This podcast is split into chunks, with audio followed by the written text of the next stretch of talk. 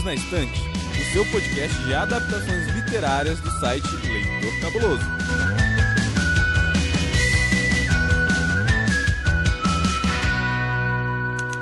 Olá, leitoras, leitores, amigos e amigas que estão conosco aqui, ouvintes do Perdidos na Estante.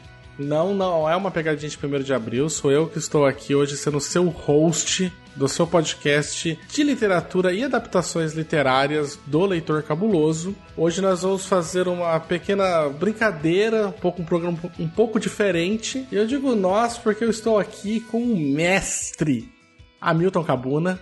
Saudações, quadrinista pessoal, I am Master. Estou aqui com um homem que não é muito fã de romances em pandemia dentro dos livros, lógico, o senhor Paulo Vinícius. Olá, olá, olá. Estou aqui novamente com o meu humor simpático e agradável, né? Ao lado da minha colega Amanda Barreiro, que também está aqui para compartilhar os seus, as suas verdades e suas mentiras. E eu tô aqui participando dessa brincadeira, dessa trollagem de primeiro de abril com o cara dos podcasts, o seu Abasso. Ai, muito bem. Estamos aqui, estão todos reunidos hoje. Tiago, infelizmente, alguém tem que ficar na guarita cuidando de tudo, então... É o adulto responsável. Alguém tem que ser responsável dessa bagaça. Ai, que situação que a gente tá com o Tiago, nosso adulto responsável, né? Tipo... A gente tá muito fudido mesmo. Podia ser pior, podia ser eu. Puta que pariu. Eu só não entendi muito bem quem que se apresentou, Hamilton, porque você falou, tipo, que era, sei lá, um cara chamado Paulo Vinícius. Eu só conheço o Paulinho V, tá ligado? Como assim? Eu li aqui, cara, é o Paulinho V, o homem que não gosta de romance em pandemia dentro dos livros. Romance, pandemia? Complicado, hein? Complicado. Complicado. Casais se separando, ah, velho. Casamentos terminando.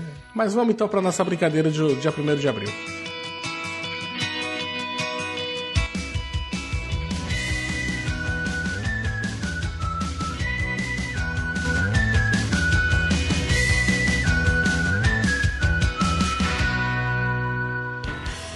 Olá, eu sou Alec Rons, filósofo, escritor e jornalista, e quero convidá-los a conhecer o meu mais novo trabalho, Goles de Solidão e Poesia, uma antologia da obra da banda Uns e Outros. Uns e Outros foi e é uma das mais importantes bandas do rock brasileiro. E nesse livro eu conto a história das canções, como elas foram compostas, quais foram as inspirações, quais foram as referências literárias, filosóficas, artísticas ou mesmo musicais que inspiraram os autores das canções a produzi-las. Referências essas que passam batido quando nós as ouvimos, às vezes sem prestar muita atenção. Convido-os a visitar o site da Amazon e adquirir o livro em formato e-book. E na a g book ponto com ponto b r vocês encontram a versão impressa. Um grande abraço a todos e boa leitura.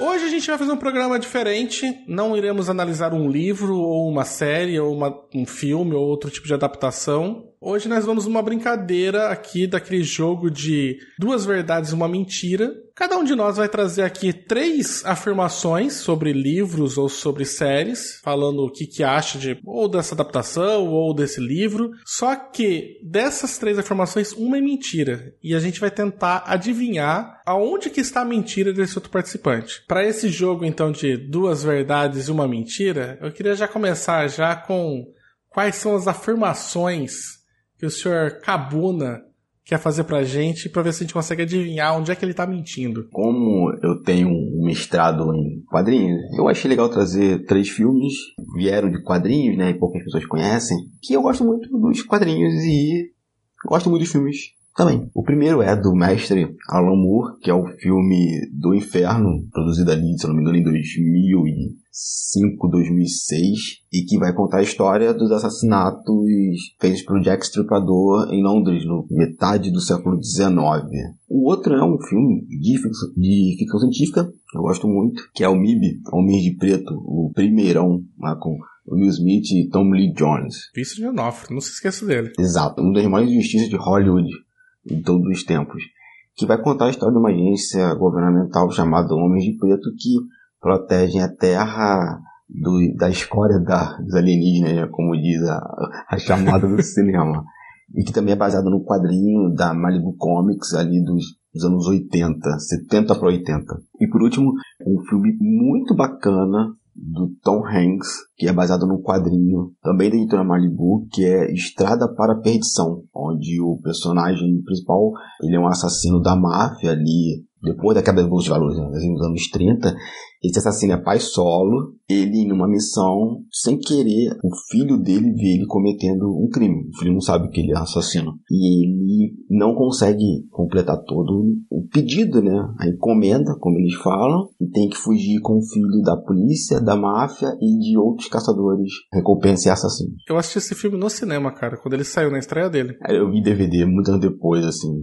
Bem, muito bem. Alguém tem algum palpite aí do, sobre qual filme ou, ou qual adaptação em que o Hamilton tá mentindo? Gente, esse Estrada da Perdição eu realmente não conhecia. O filme ou o quadrinho? Quadrinho, não sabia que era baseado num quadrinho. Mas a minha aposta vai pra Do Inferno. Porque assim, você conseguir adaptar aquela obra do Alan Moore pras telinhas... Cara... Eu vou no Do Inferno também. Olha, eu também vou no Do Inferno porque Estrada pra Perdição é um filmaço e eu... não acredito que o Hamilton poderia falar alguma coisa ruim de M I B Homens de Preto. Além do que, Do Inferno é horrível.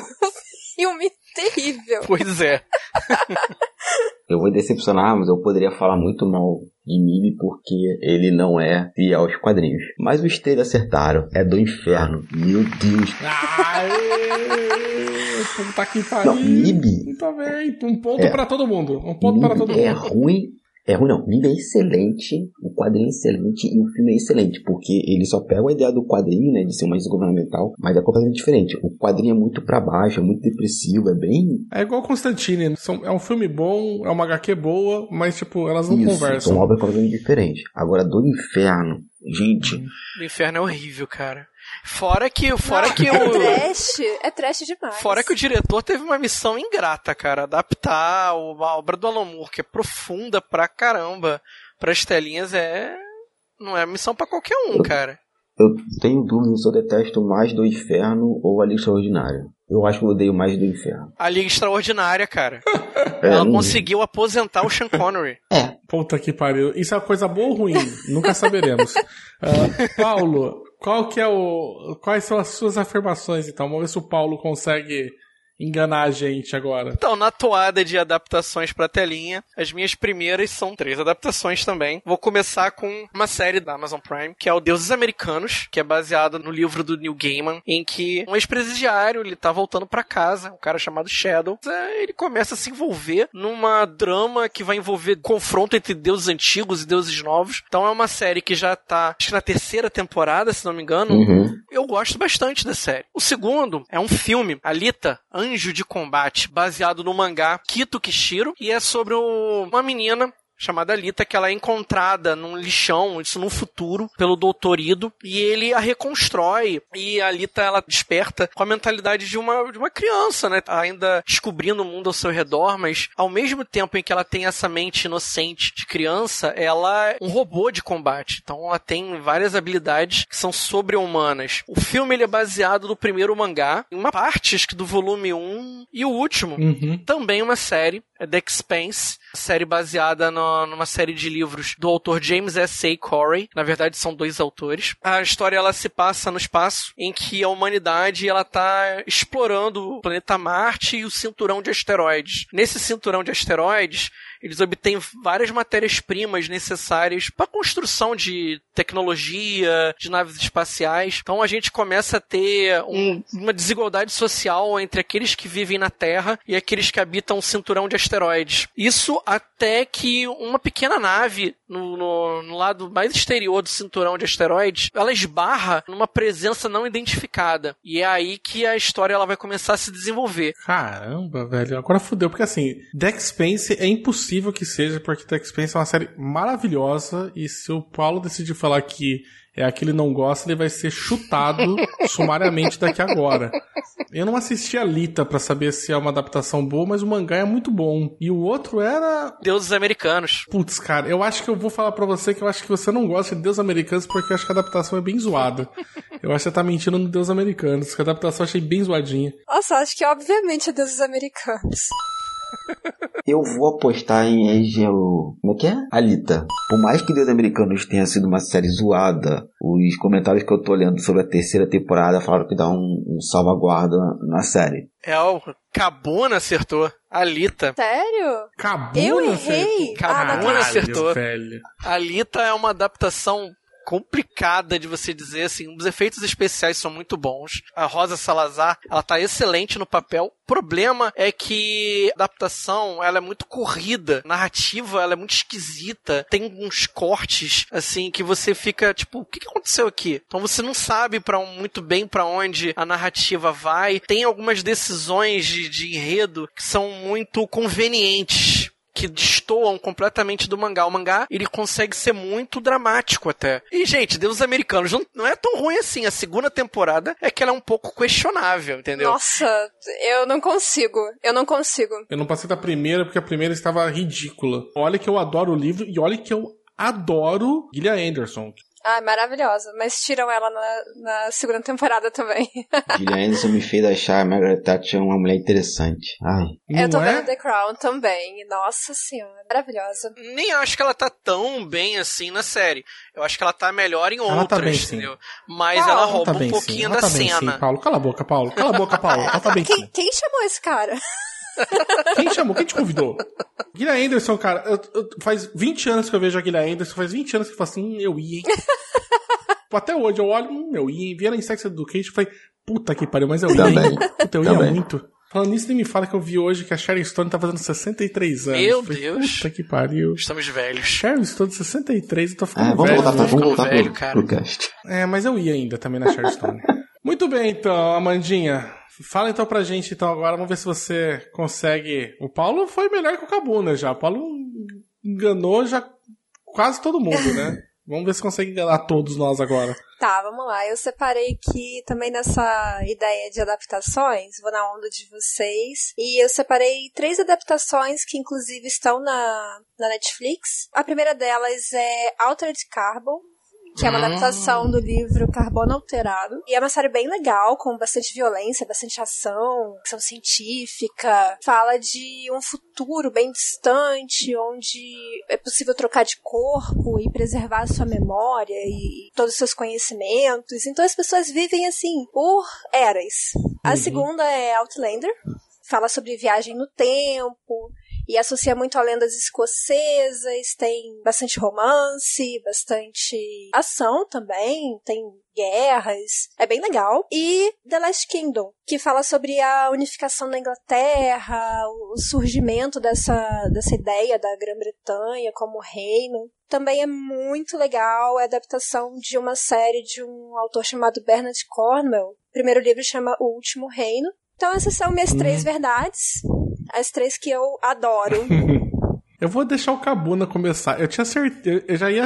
Já na hora de soltar um palpite, mas aí a, a Amanda teremos um problema também, Amanda, de, de gostos aí. Porque tem.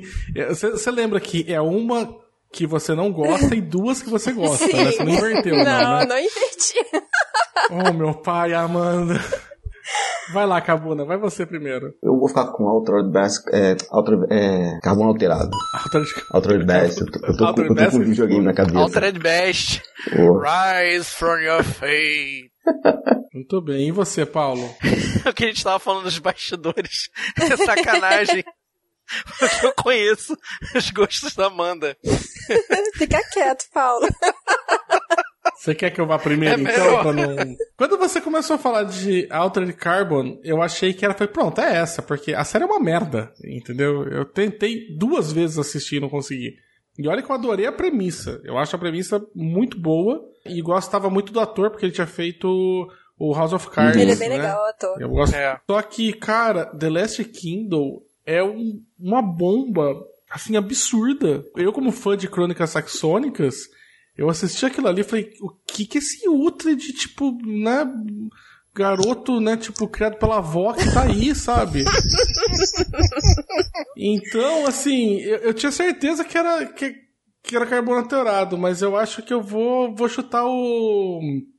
O The Last Kingdom, porque não é possível, Amanda. Por favor, Amanda, não me decepcione. Não sei se o pessoal sabe, mas a Amanda, ela é, ela é colunista lá do Ficções, e ela é a pessoa que eu recorro pra fantasia sombria. Eu conheci a Amanda desse jeito. O pessoal conhece mais ela por causa das opiniões que ela tem sobre Conto da Aia, que são livros que trabalham com empoderamento feminino, mas inicialmente ela é essa pessoa a quem eu recorro. Então, assim, não é The Last Kingdom, porque tenho certeza que ela gosta do livro e ela deve ter curtido a série, por pior que ela seja. É, eu adoro os livros, mas eu acho a série uma é. merda inacreditável. Não tem nada a ver uma coisa com a outra, parça. A Outlander, a Amanda adora os livros e a série, certeza também. Eu tenho certeza que é Carbono Alterado, porque ela não gosta do livro. E ela deve ter gostado ah. menos ainda da série. Poxa, mas a gente tá falando das séries e não dos é, livros. A série é uma, uma titica. Se ela não gosta do livro, ela deve ter gostado ainda menos da série. Vamos lá, então. Sinto que eu, que eu me ferrei nessa. Vai lá, Amanda. Gente, Altered Carbon é muito ruim. É muito ruim, cara. Nossa, é muito ruim, tem que ter ruim, coragem, né, cara? Tinha tudo pra ser bom, né? Do Puta nada, no meio das cenas aparece gente pelada, tipo, de todos os lugares. Que é algo que o autor faz no livro. Pior que o autor faz isso no livro. Pior que é menos. Tipo, tem umas cenas, assim, de luta sim, pelada. Sim. E, tipo, eu do fiquei, nada, o que que eu tô do vendo? Do nada, na série aparece gente pelada fazendo coisas. É, tipo, do nada. No frontal total. Tal. É bizarro. Olha, eu nem acho isso bizarro, porque a premissa é que realmente eles só são uma capa de carbono, né? Eles não, ninguém tem muito apego pelo seu próprio corpo ali, porque o corpo pode ser trocado a qualquer momento. Eu até entendo, mas, cara, o roteiro dela é tão merda. Não, completamente. Né? É tão, tipo, e, cara... E assim... A ideia de uma sociedade hedonística, ela foi elevada à enésima potência. Tem tanta raiva desse tropo que eu quero que você investigue um assassinato. Qual? O meu, né? Cara, puta, mano, eu já vi isso trinta e oito e vezes. E além tá disso ligado? Tudo, ainda adapta mal o livro, porque sim, vários personagens eu são trocados, às vezes tem coisas que não fazem o menor sentido. É horrível. Last Kingdom, eu assisti um episódio. Foi o suficiente. Mas assim, eu acho que, apesar de algumas coisas serem diferentes, bastante coisa parecida com o livro. Os eventos do livro são bem fiéis Nossa. até. Então eu não, não odeio, não. Eu não acho a melhor adaptação de longe, mas... Eu só acho corrido, só. É bem corrido. Cara, Vikings teve melhores paredes de Sim. escudo no primeiro episódio na praia com seis Sim. pessoas do Sim. que aquela merda que foi feita no primeiro episódio. E desculpa, se tem uma coisa que você não pode errar adaptando uma obra do Bernard Cornwell, é a porra da parede de escudo. Parabéns, tratamos aqui então Paulo e Kabuna com dois acertos e eu, Amanda, com um acerto cada um só até agora, mas não terminou a rodada ainda, pode ser que eu fique na lanterninha. Então vamos lá agora, as minhas afirmações. A minha acho que vai ser muito fácil aqui. Peguei uma categoria adaptações do cinema do Stephen King. Bom. Ai, ai, ai. São três obras daí que eu quero trazer daí pra vocês. Pra dificultar por baixo, né? Ai, Paulo, eu não vou nem... Vou ignorar. Sua faixa... Nesse momento, eu quando eu vou editar, sua faixa tá mutada inteira, sabe? Então, se você quiser ir pro banheiro, pode ir à vontade. Primeira adaptação é A Espera de um Milagre. É que a gente tem a prisioneiro no final da... Assim, no final da já sentença dele, que ele vai ser sentenciado à morte. Só que a gente descobre que este prisioneiro sentenciado à morte, ele tem poderes divinos. E aí, então, você tem toda a equipe ali da Green Mile, né, da Milha Verde, a parte da prisão que trata os prisioneiros com pena de morte, vendo daí essa situação de que eles estão diante de um ser que eles consideram quase como um anjo, só que esse ser foi condenado à morte pelo assassinato e estupro de duas crianças. Então existe toda uma, uma questão que é tratada no filme, do que, que é essa verdade, se isso aconteceu mesmo ou não, né, o que, que a gente pode fazer, o que, que eles podem fazer naquele momento, né, então é um filme bem poderoso, assim, um elenco absurdo, muito bom. O segundo é Apanhador de Sonhos, que que é a história de quatro amigos que têm contato com um alienígena quando eles são crianças, e eles são tocados por esse alienígena, eles adquirem poderes, levemente paranormais. No filme daí você tem eles já adultos, fazendo um encontro anual que eles fazem daí na cabana, só que no meio daí desse encontro deles, eles descobrem que tá havendo uma invasão de outros alienígenas, inimigos daquele ali. Aí eles vão ter que acabar lidando com essa situação. E o último é o filme, não a série, tá? O filme O Nevoeiro, tempestade em uma cidade, e um pai com seu filho vão até o mercado comprar suprimentos, porque pode ser que venha agora um grande tornado, alguma coisa por aí. E quando eles chegam até o mercado, a população inteira que está lá junto com eles no mercado, eles se veem cercados por um nevoeiro denso, e dentro desse nevoeiro existem criaturas malignas, absurdas, demônios, o demônio lá, e aí eles ficam presos ali, e aí existe uma pressão pro lado de fora dos monstros, e uma pressão pro lado de dentro, que começa a criar uma mini sociedade ali, pós-apocalíptica, dentro daquele mercado, em poucos dias. Então eles têm que arrumar um jeito de meio que balancear o que, que é pior, é lá dentro ou lá fora. São minhas três adaptações que eu gosto do Stephen King. Ah, mas quer jogar num nível fácil, né? Ah, eu acho que talvez seja. Eu escolhi, eu escolhi bem fácil. Acho que o do livro era mais fácil que esse ainda, mas... Olha só, primeiro, é, hum. Nevoeiro tem uma das personagens mais filhas da mãe da história do cinema, que é aquela crente chata suicida, que cria um culto no meio do supermercado. O, fi- o filme O Nevoeiro é fantástico. A série, você pode esquecer que ela existe. Então não é O Nevoeiro. Hum. A Espera de um Milagre, cara, é um filme maravilhoso, cara. É uma de, de, daquelas obras que eu coloco junto de Um Sonho de Liberdade. Certeza que não é essa. Sei que a pessoa não chorou assistindo A Espera de um Milagre, cara, que um psicólogo. Você chorou? Com certeza. Aquele filme é lindo, cara. Tem umas cenas icônicas, aquele filme, como dele jogando insetos pela boca. Nossa, de tudo que você tem nesse filme, você vai lembrar dos insetos. Tá, entendi. Esse momento, ele, hum. ele tem um... ele tem um significado dentro daquela situação toda. Tenta ajudar uma pessoa ali dentro do presídio de Green Mile. Certeza que é o Apanhador de Sonhos. Minha nossa senhora, cara. Tu escarracou esse troço, cara. Além de ser um livro ruim, o filme consegue ser ainda pior do que o, do que o livro. Nossa. E é um, li- uma, e é um tijolo do livro, que é pior. Tem oitocentas páginas de chatice King totalmente não inspirado. Eu, eu acho que concordo com o Paulo no Apanhador de Sonhos. Eu vou ficar com o primeiro, A Espera de um Milagre. Com A Espera de um Milagre? É. Vou expulsar ele do podcast agora, se for A Espera de um Milagre. Não, não, não, não, não, não, não, não. O único que pode ser expulso aqui é você, Paulo. Meu Deus. Coração peludo, não. Você assistiu A Espera de um Milagre, o Kabuna, antes, né, pra gente saber? Às vezes o Kabuna não assistiu. Assisti. Eu acho que ele tem umas metáforas religiosas bem interessantes, o filme. Tem. Inclusive, eu me permito discordar, meu caro Aço, mas assim, ele nem tem poderes angelicais. Eu vejo, eu vejo o filme N vezes, e cada vez que eu vejo, eu me convenço que aquele cara hum. é um Cristo na Terra. Não Jesus em si, mas é um Cristo na Terra. Eu queria muito ler o livro pra tirar essa, essa dúvida. Eu li o livro e ele é bem... É, tem uma coisa meio messiânica, inclusive do Cordeiro de Sacrifício, messiânica, que ele faz no final.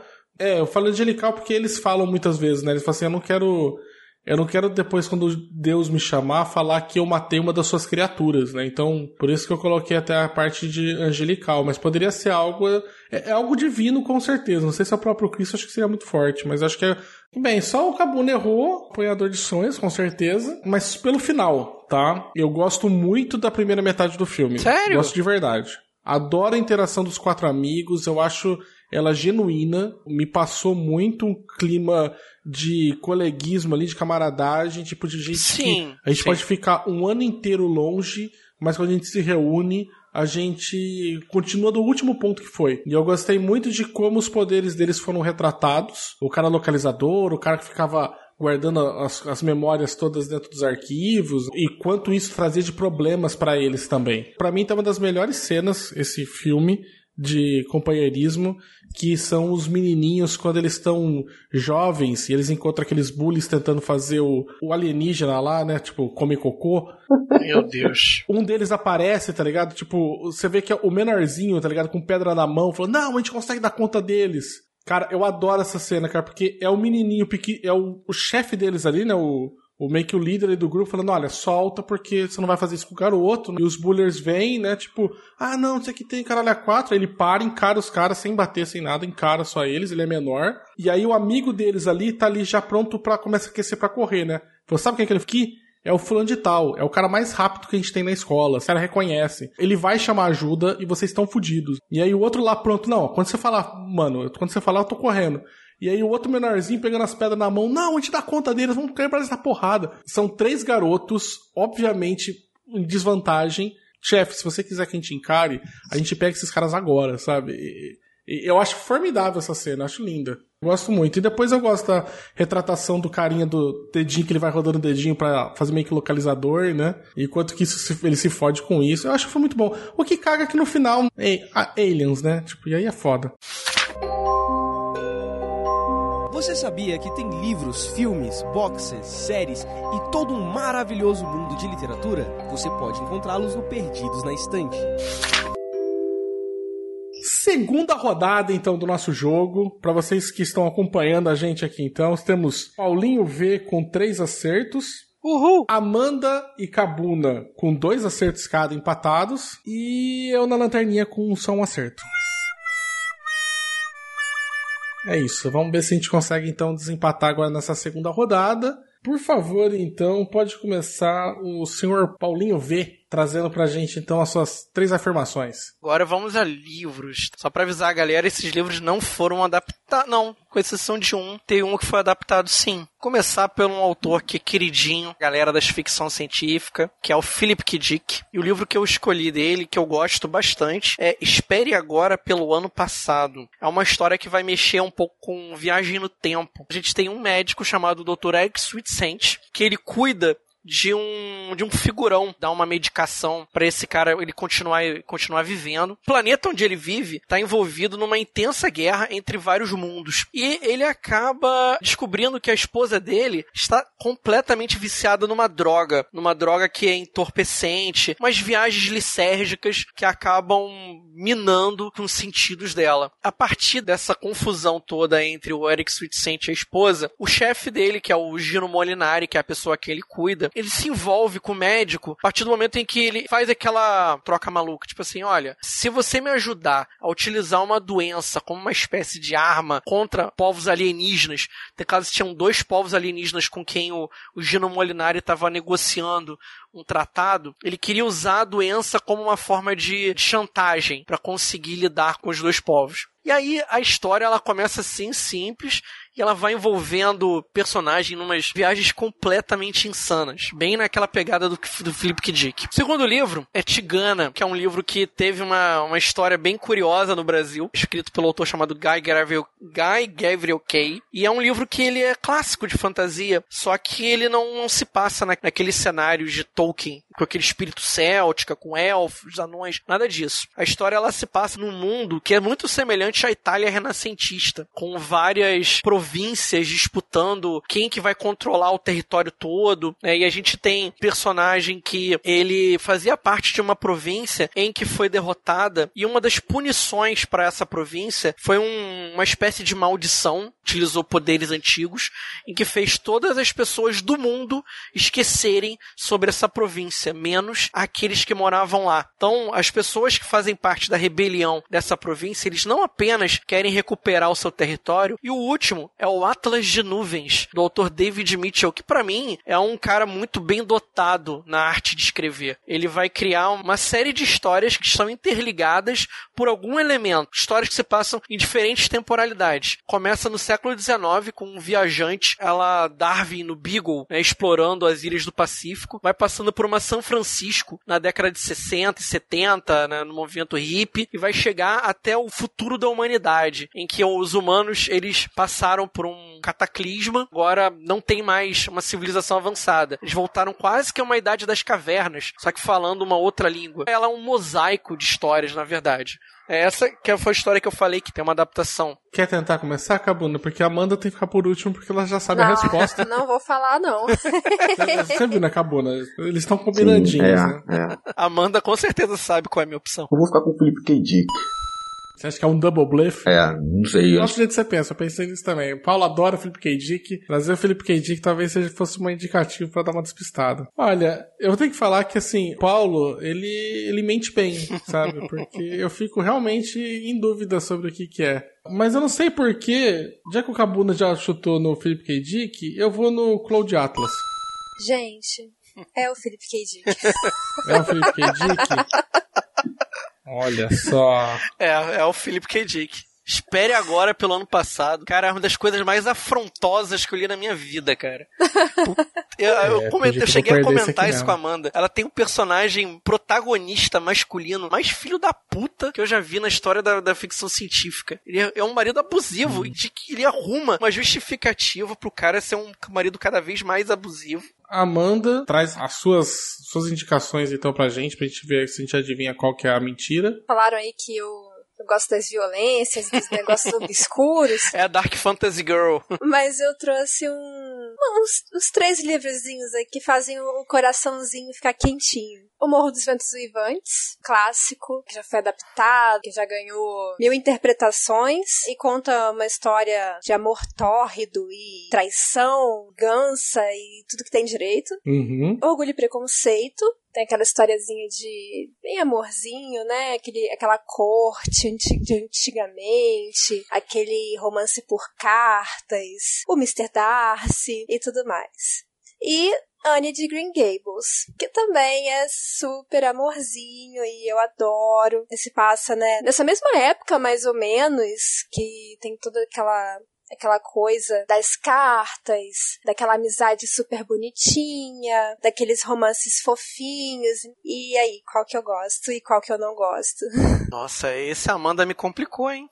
Ah, eu fiz de propósito, Paulo. Deixar o Paulo por último, né? Como o Kabuna foi na, última, na, na primeira, eu vou dessa vez. Eu acho que é a Ana de Green Gables. Assim, orgulho... Preconceito e coisa do Morro dos Uivantes, eu acho que é. Eu acho que é Anne é de Green Gables. Acho que eu vou votar nesse. Eu, eu assino com o relator. Tô pensando aqui. É porque é, esse, esse lado do, do, dos gostos literários da Amanda eu não conheço. Cara, eu vou, eu vou fazer uma, uma, um blefe aqui. Não vou na mesma que vocês. Eu acho que eu vou no Morro dos Ventos Uivantes. Porque ele tem algumas coisas, algumas, alguns elementos de enredo que são um pouco complicados. Tem umas situações meio abusivas no meio do livro. Fora que a, a narrativa ela não é exatamente linear. Ela tem muitos altos e baixos. Então tem uns momentos que são realmente chatos no livro. Então eu vou de Morro dos Ventos Uivantes. Amanda, qual que é o veredito? Gente, eu peguei todo mundo, porque é Orgulho e Preconceito. Nossa! Orgulho e Preconceito! Errou. Errou feio, errou feio, errou rude. Caraca. Você não gosta de Orgulho e Preconceito? Meu não, Deus. Não, eu não gosto de Jane Austen, gente. Ela tem todo o valor pra Deus. Literatura, mas eu não consigo... Eu tinha pensado em Orgulho e Preconceito. Eu juro que é do livro mas... ainda, né? Se fosse o filme, né? Tem bastante Sim, gente que não gosta é do, do, do filme. Livro. Eu não consigo me conectar com os personagens Caramba. Da Jane Austen. Eu gostei de ser enganado. Jane Austen.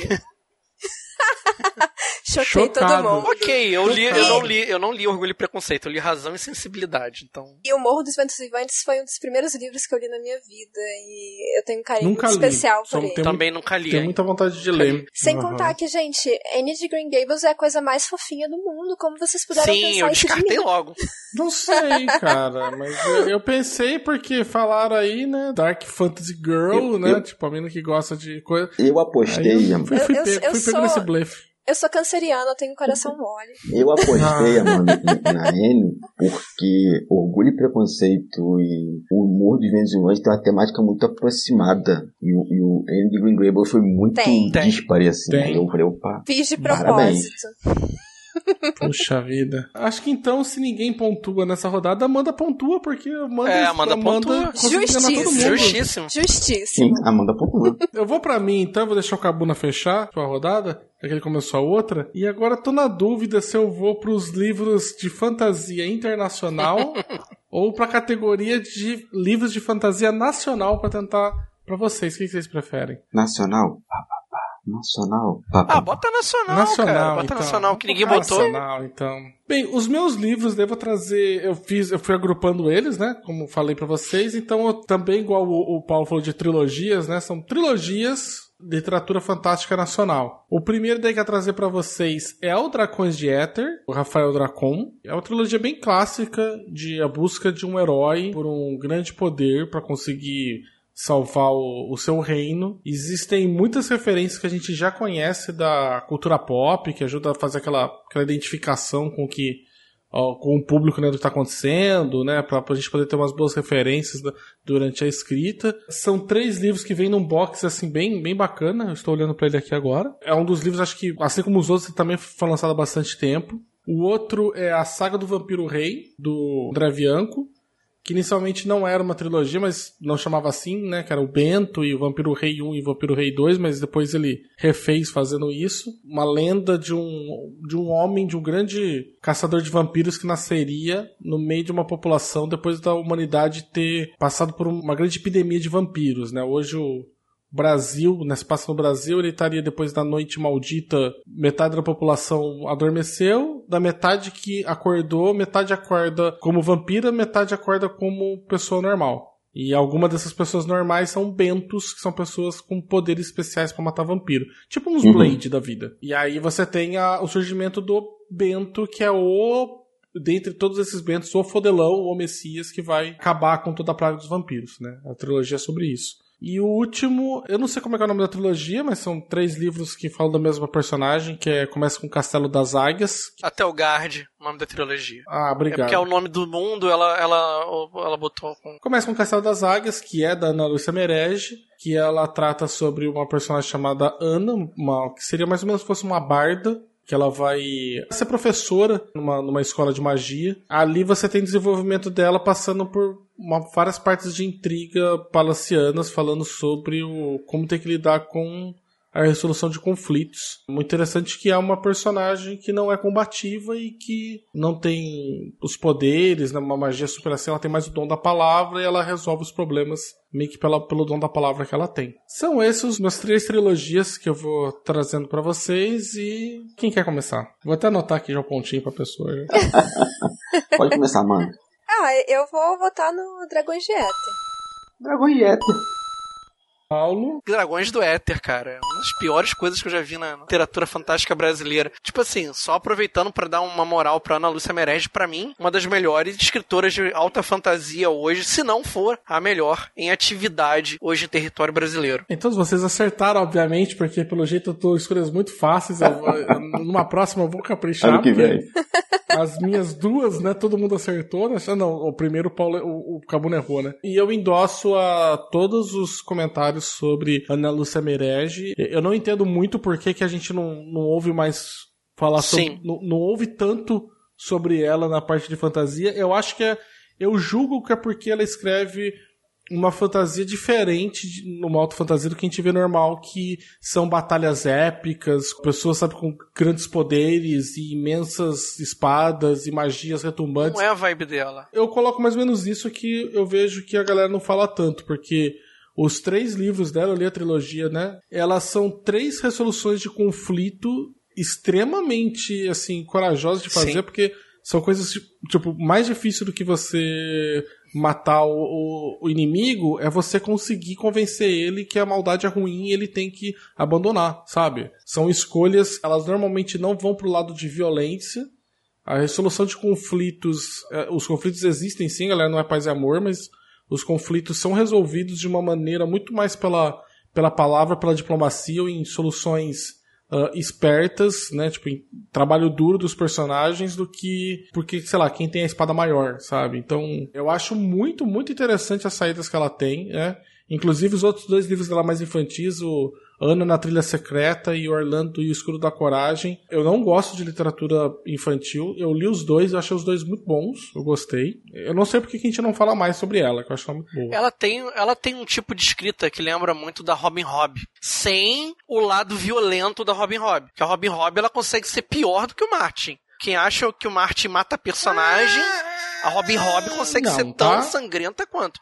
Mas a, o estilo de... Você está sofrendo de hipérbole, Paulo. Eu acho, eu acho ela mais cruel que o Martin. Imagina. O estilo de escrita dela, de desenvolver personagem, o psicológico, o emocional, trabalhar o cotidiano. Talvez isso uhum. não seja tão interessante para um pessoal que quer ver mais tipo, espada, parede de escudo. Não é isso que a Ana vai escrever. Sim. Vamos fechar, então, com o Mestre Kabuna polemicoso. Mestre Kabuna dos teclados. Nossa. Gostei disso.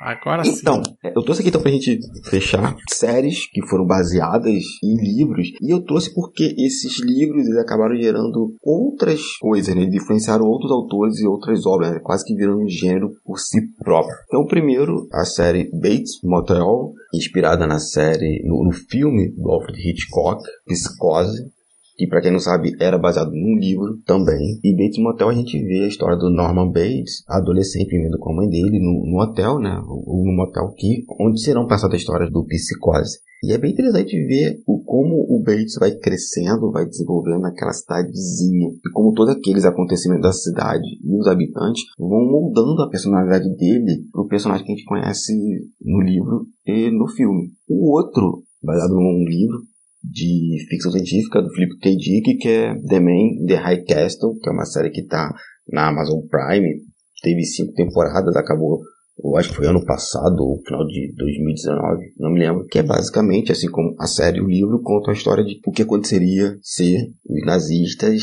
o Japão, tivessem ganhado, né, a Segunda Guerra Mundial. Então o mundo é dividido entre essas duas forças e a história acontece o que a gente conhece como Estados Unidos, que ali vai ter outro nome, é um país dividido entre o Japão e a Alemanha nazista. E por último, uma série nova, até um trabalho recente, ela... Essa obra, esse livro vai gerar um universo que vai desembocar em videogames, board game, card games, etcétera. E que agora tem uma série da Netflix chamada The Witcher, de um bruxo interpretado pelo Superman, o Henry Cavill, e que ele tá ali como um andarilho, matando monstros e tentando sobreviver. A gente tem mais a história do mundo, né, pelos olhos desse personagem, do que a história desse personagem em si. E a série, assim como o livro, tem vários momentos temporais, você tá vendo uma coisa naquele momento, depois vai pro futuro, vai pro passado, então é bem, é bem interessante. Então, essas são minhas três obras. Falo que já tá dando risada, que é... Quer começar, então? Não, mano, você, deixa vocês começarem. Não, pô, você sabe aí, então vai, mano. Não, o pouco eu conheço do Kabuna. Tenho quase certeza que é The Witcher. Porque a adaptação da Netflix, ela não tá exatamente fiel ao livro, tá mais fiel aos games. Eles foram buscar inspiração nos jogos, apesar de que eles prometeram que na segunda temporada eles iriam voltar a, a tratar do livro do Sapkowski, que é o autor da série. Eles até colocaram algumas tramas do primeiro livro na primeira temporada, mas não foi muita coisa. Eu achei a trama meio, meio insossa. O primeiro episódio é muito bom, mas a partir daí começou a complicar. Só o, o final do penúltimo episódio e o último que foram legais. Nossa, gente, eu queria muito saber quais séries pra vocês são realmente boas, sabe? Porque, pelo jeito, tem que ser um negócio muito top, assim, né? Não é que ela não é ruim, ela... Você acabou de falar não. que ela era ruim, isso aqui tá gravado, você quer que eu volte? Não, ela é incoerente com o material original. Eu achei a trama meio, meio insossa. O primeiro episódio é muito bom, mas a partir daí começou a complicar. Só o, o final do penúltimo episódio e o último que foram legais. Eu achei a trama meio, meio insossa. Eu achei a trama meio, meio insossa. Só o, o final do penúltimo episódio e o último que foram legais. Só o, o final do penúltimo episódio e o último que foram legais. Só o, o final do penúltimo episódio e o último que foram legais. Olha só, eu acho muito complicado se não for The Man in the High Castle pela última temporada. Porque a última temporada foi uma coisa, assim, indigesta de ver. Eu acho que eles deformaram a série completamente na última temporada. Então, se não for essa, eu vou ficar extremamente decepcionada. É isto. Olha, eu já tô na lanterna mesmo, foda-se, né? Bates Motel, não tem nada a perder. Amanda, minha querida, desculpe decepcionar, mas é The Witcher. Nossa, mas... aquele final, cara. Sim, Mas calma aí. Pode até ser, mas é que aquele, aquela última temporada... Amanda. Pelo amor de Deus. Eu conheço o Cabuna. Eu acho que eu cheguei a comentar isso com o Cabuna em algum episódio. Ô, antes, antes de algum episódio. Quem me ajudou a montar esse foi minha esposa. Porque eu falei assim, gente, eu tenho que escolher uma coisa que eu não goste realmente. A minha esposa falou assim, o que, que você tem na lista aí? Eu falei, ah, tenho The Man in the High Castle. Que, Amanda, não foi só a última temporada. Da metade da terceira. Meu irmão, os caras tocaram louco e vão fazer qualquer bosta. É verdade, é que a última foi assim o... É a cereja. É, é, é assim, é, é absurdo. É absurdo, sem palavras pra aqui. Mas eu gosto muito do livro. E eu acho que a primeira e segunda temporada é um, um exemplo de história bem construída. Da metade da terceira em diante, meu irmão, eu vi aquilo com ódio no coração. Motivado pelo ódio. Porque o maluco que faz o John Smith, o cara é um muito bom ator. Ele pegou a série e botou nas costas. Tá no final virar um vilão. Como é que é sério? Só que aí tem The Witcher. Que The Witcher, eu não só odeio a série. Eu odeio a série, o videogame, os livros e o board game. Ah, não, ah, vai embora. Não, ah, não. Ah, vai não, embora, ah, tchau. Sério, que pariu, Cabuna. Não ah, posso mais Cabuna. Ficar aqui. Ah, não. Tô não é possível. Quem chamou que esse cara? Não vai, sobrar, não vai sobrar ninguém. Ainda Nossa. Bem que a Amanda entrou de novo na equipe, porque o Paulo já não dá. Agora o Cabuna também não dá. O Thiago, é, né, tipo, o Thiago tá ali já na quarta bamba já com, os, com as coisas dele. Não, é mas... isso, Amanda. Você vai ser a minha única amiga no podcast. É isso que eu li. O pessoal, não, que é a melhor coisa do mundo. Você leu O Último Desejo? Você leu do André Schwarzenegger? Não, eu, eu acho que eu li os dois livros. O primeiro é meio complicado. Nossa, gente, mas olha, eu vou te contar. Vocês devem estar só lendo... Tipo, Nobel de Literatura pra cima, né? Você leu o primeiro, o primeiro, o primeiro é meio complicado, eu quero saber cara. Quais são seus parâmetros. O primeiro é meio medonho, cara. Qual que é a parte complicada do primeiro livro, cara? O Último Desejo faz uma, uma forma de uma releitura sobre os diversos contos que a gente conhece de contos de fadas, que não eram contos de fadas de verdade, que eram contos de terror que a Disney transformou em, em coisas super palatáveis. E ele pega aquilo de uma maneira nada palatável e apresenta numa coletânea de contos, cara. Então, mas aí que tá, o problema é esse, é uma coletânea de contos. Uma coletânea de contos é normal, é normal gostar de, um, de alguns contos e não gostar de outros. Ele só vai criar uma narrativa que tenha um fio, né, um fio coerente a partir do terceiro livro. Então, os dois primeiros livros, eles são um pouco áridos mesmo. Você não mesmo. Gostou de nenhum dos contos, então, do primeiro livro? Não, não, eu não li os contos. Eu li, eu li o primeiro e o terceiro livro. Mas o primeiro livro não é O Último Desejo? Mas você não leu o segundo, cara? Não, porque eu... A Espada do Destino. O cara me emprestou o livro. Ele falou assim, ah, não precisa ler na ordem, não, porque depois você vai se organizar e tal. Eu falei, ok, vou ler. Achei uma merda. Aí ele falou assim, não... Mas o primeiro livro entender. Não é O Último Desejo, gente? Eu tô maluco? E não, é, é um romance contos. Que ele me deu. Não é não, o não, primeiro, então? Deu... Ah, então, eu não sei, o cara falou que era o primeiro. Por que ah, ele pô, falou cara, isso? Cara, tá... Tem, pô, eu não lembro pô, o nome. O Kabuna pera... começa a ler Tormenta das Espadas, depois Dança dos Dragões, depois ele vai pro Game of Thrones e fala que o livro é uma... Que eu... Depois que o livro é uma bosta. Leu tudo fora de ordem. Mas Game of Thrones é ruim mesmo. Olha só, aí o cara, não, o cara não, falou o seguinte, assim, pra você entender Kabuna, esse universo, você, tá... você tem que jogar o, o, o jogo do PlayStation três. Eu falei, pô, interessante, uma, uma narrativa... É, compartilhada. Aí foi ver eu jogar o jogo. O jogo é uma merda também. Qual é que tá falando? Que o jogo Gente, é uma o jogo merda. É mas o jogo não tem nada a ver com o livro. O jogo é muito bom. Mas o jogo não tem nada a ver com o livro. Então, o que me o jogo vendeu, é muito eu diferente. Livro, fui jogar tipo dois anos depois que eu tinha lido. Então, mas o que me venderam é que era tudo uma história só contada em várias multimídias. Não, Deus. É o mesmo cenário com algumas coisas, né, em comum, personagens. É, é, é não. Sim, sim, é, os personagens principais é, são em comum, é, sim. E assim, depois de tudo isso eu falei, cara, The Witcher é uma porcaria. Fui ver a série, falei, ah, aí o pessoal assim, você tem que ser muito inteligente pra ver as várias linhas temporais. E eu tava vendo... Eu falei, essa bosta não é inteligente, essa bosta é mal feita. São coisas diferentes. Isso é feito pra fã, que entende todos esses preâmbulos que tá ali. É uma coisa meio Zack Snyder, feita pros fãs terem ah, não, orgasmos. Não, não, não, não, não, não, não, não, não, não, não, não. Não vou aceitar. Também, não vou aceitar essa não, né? Aqui. Não ah, vou aceitar é essa patifaria Corta. De falar. Não vou cortar, não. Vou deixar porque vou, vou desmascarar essa porra. Que Zack Snyder aqui não. Não vem com essa, com essa merda pro meu lado. É, é, é Zack Splinter, é Zack Splinter. Não, não vem com isso daí não, Deus. Cara. Não é uma oitava maravilha do mundo, não é, tipo, nada, não sei nem que série que eu poderia falar que, meu Deus do céu, é a melhor coisa feita no universo, tipo, igual os caras venderam. A galera é muito emocionada também. Muito. Eu, particularmente, só li O Último Desejo. Joguei o Witcher três uma vez. Não tem igual a galera tem seiscentas horas fazendo todas as sidequests, cara, era quatro. Eu gosto do jogo, apesar do combate acho que é um pouquinho travado. Li o livro, gostei do livro, é um bom livro de contos, gostei da maioria dos contos, alguns eu achei meio merda, mas a maioria deles eu gostei. Uhum. A série, eu não tinha visto nada, eu não sabia das linhas temporais, gostei da surpresa. Então, olha, ah, lá pela metade da série você fala, porra, são três linhas temporais, né, caralho, que legal. Eu tinha percebido e encaixou. Eu acho que é um detalhe da série. De modo geral, foi uma série que eu gostei de assistir, tipo, vou assistir a segunda temporada. É uma nota vinte e três de dez? Não, mas também não é uma porcaria feita pelo Zack Snyder. Mas tem o Henry Cavill. Mas eu concordo com o, Paul, com o Paulinho V, que o primeiro episódio é muito bom. É muito bom pra dormir. Sim. Que eu vi, nossa, eu tava com sono. Quem chamou esse cara? Não, cara, não. Quem, quem te convidou? Quem te convidou, Kabuna? Que isso, Kabuna? Tá, di- tá, tá distribuindo ódio. Hora que não foi. Por que você não foi pegar o papel lá que tinha perdido pra falar das relações? Por que você veio falar disso aqui agora? Kabuna distribuindo ódio. Ah, gente, não vai ter como continuar. Mas, em minha defesa, eu vou ler o primeiro livro, o de conto. Não, não vai ter como continuar isso aqui. Pô, tem, um, tem como ver de livro sobre. Super acabou bacana. o clima. Acabou o clima. Não, acabou o clima, gente. Vamos, vamos encerrar o podcast? Ei! Você quer encontrar um mundo secreto de adaptações literárias? Sim, mas onde? Perdidos na Estante.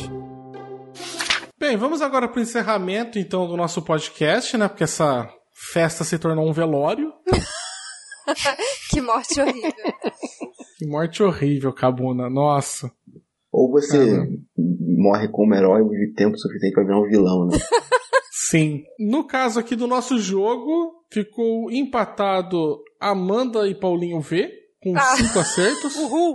A gente não pode jogar junto. A gente não pode jogar junto. Mas aí eu acho que é marmelada, né? Porque os dois já falaram, nós estavam combinandinhos de votos, né? Eu acho uma palhaçada isso, mas... Em segundo lugar ficou Kabuna. Eu até poderia ceder a vitória do Kabuna, porque achar que os dois estão desqualificados, mas daí, depois da merda inacreditável que o Kabuna falou, eu não quero ceder essa vitória pra ele. E de último, de lanterninha, fico eu com um ponto. O Kabuna ficou com quatro pontos. O, plo, o plot twist, o, o plot twist foi a transformação do Kabuna em um vilão da série. Não é, cara? Esse essa temporada. Foi o plot twist. Começou, cara. Puta, começou o episódio... É isso já agora. Tipo, o Kabuna já não é mais meu participante preferido já do Perdidos na Estante. Vou ter que daí procurar outra agora. Amanda. É Amanda, vai ser Amanda. Amanda vai ser minha preferida agora. E terminou então com um ponto na lanterninha suprema, né? Tipo, isolado. Coitado. E foi isso então, nessa brincadeira então, gente, dos, das duas verdades e uma mentira que a gente fez. Foi um episódio de respiro que vão vir agora as próximos, o próximo arco, que vai ser do próprio Kabuna. Vai trazer aí três livros com três adaptações. Muito bacanas, vocês vão ver aí já na semana que vem. Finalizando aqui esse episódio, vocês podem me encontrar nas redes sociais no Twitter, em arroba senhorbaço, e também convido vocês a seguirem o Leitor Cabuloso, né, nas redes sociais deles também, acho que é bem importante para vocês ajudarem a gente a, a divulgar nosso material. E queria daí pedir para vocês então agora, começando com a Amanda, que é a minha pre- nova preferida, fale então suas redes sociais, dê suas considerações finais, se quiser falar mais alguma coisa, né, para falar um tchau pro pessoal. Só quero falar que eu tô chocada ainda com as revelações do Kabuna, mas Estamos vocês todos. podem me encontrar no Facebook, eu sou amanda ponto barreiro, ou no Instagram, eu sou amanda underline barreiro, e também tô lá no Ficções Humanas resenhando e falando minhas opiniões. E aqui também, né, no Perdidos na Estante. Sim, muito bem. senhor Paulinho V? Plot twist, vocês descobriram que eu sou uma boa pessoa.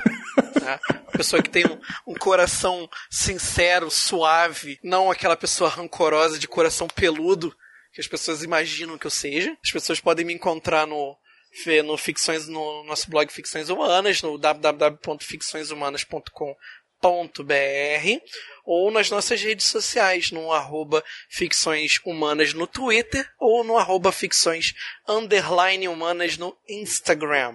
Vai lá, Kabuna. Então, em minha defesa, eu não posso ser o vilão ainda porque eu não tenho doutorado, né? Vim de Doutor Destino, Lex Luthor, e por aí vai. E só falta, só quiser... falta isso, então, pra você ser um vilão. Aí sim. Aí é... Mas já tá no caminho. Jornal já tô no caminho, hein? Quem quiser me encontrar por aí, eu tô aqui, Perdido na Estante, de vez em quando criando umas polêmicas bem, bem interessantes.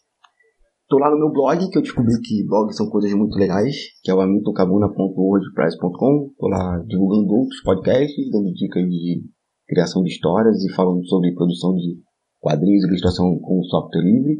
Tô no meu Instagram, postando meus desenhos, que eu gosto de desenhar. Agora que eu saí do mestrado, eu posso desenhar e fazer minhas histórias. E meu Instagram é arroba kabuna hamilton. E estou lá no Quadrinhos Narrativas, no turno livre ponto com. E o Quadrinhos Narrativas é meu podcast, onde eu falo sobre quadrinhos independentes, a produção, a produção pop nacional e planos de dominação mundial, depois do doutorado. Muito bem, então, pessoal. Espero que vocês tenham gostado do programa, apesar da finalização dele. Peço desculpas pelas opiniões de alguns participantes. Gosto de ressaltar que as opiniões de, de alguns participantes não refletem a opinião do Perdidos na Estante nem do site do Leitor Cabuloso. Espero que vocês estejam conosco aqui na semana que vem. Tchau! Você acaba de ouvir o Perdidos na Estante. A pauta deste programa foi feita por senhor Basso. Na apresentação, senhor Basso, Amanda Barreiro, Paulinho V e Hamilton Kabuna. A edição é de senhor Basso.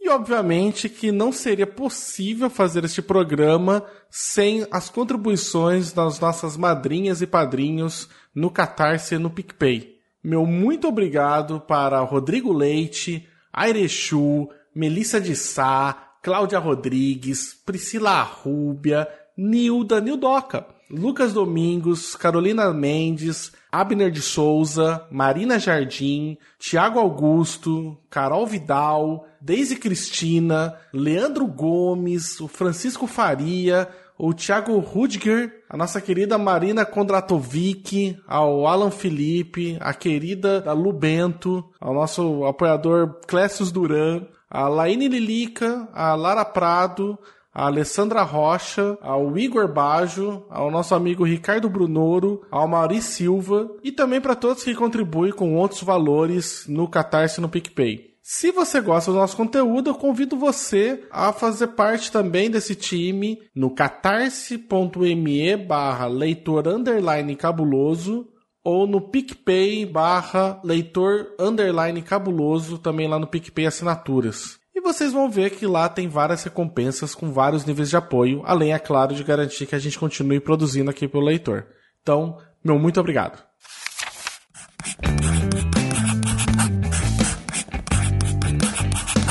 Esse podcast faz parte do site Leitor Cabuloso. Conheça nossos conteúdos em w w w ponto leitor cabuloso ponto com ponto b r.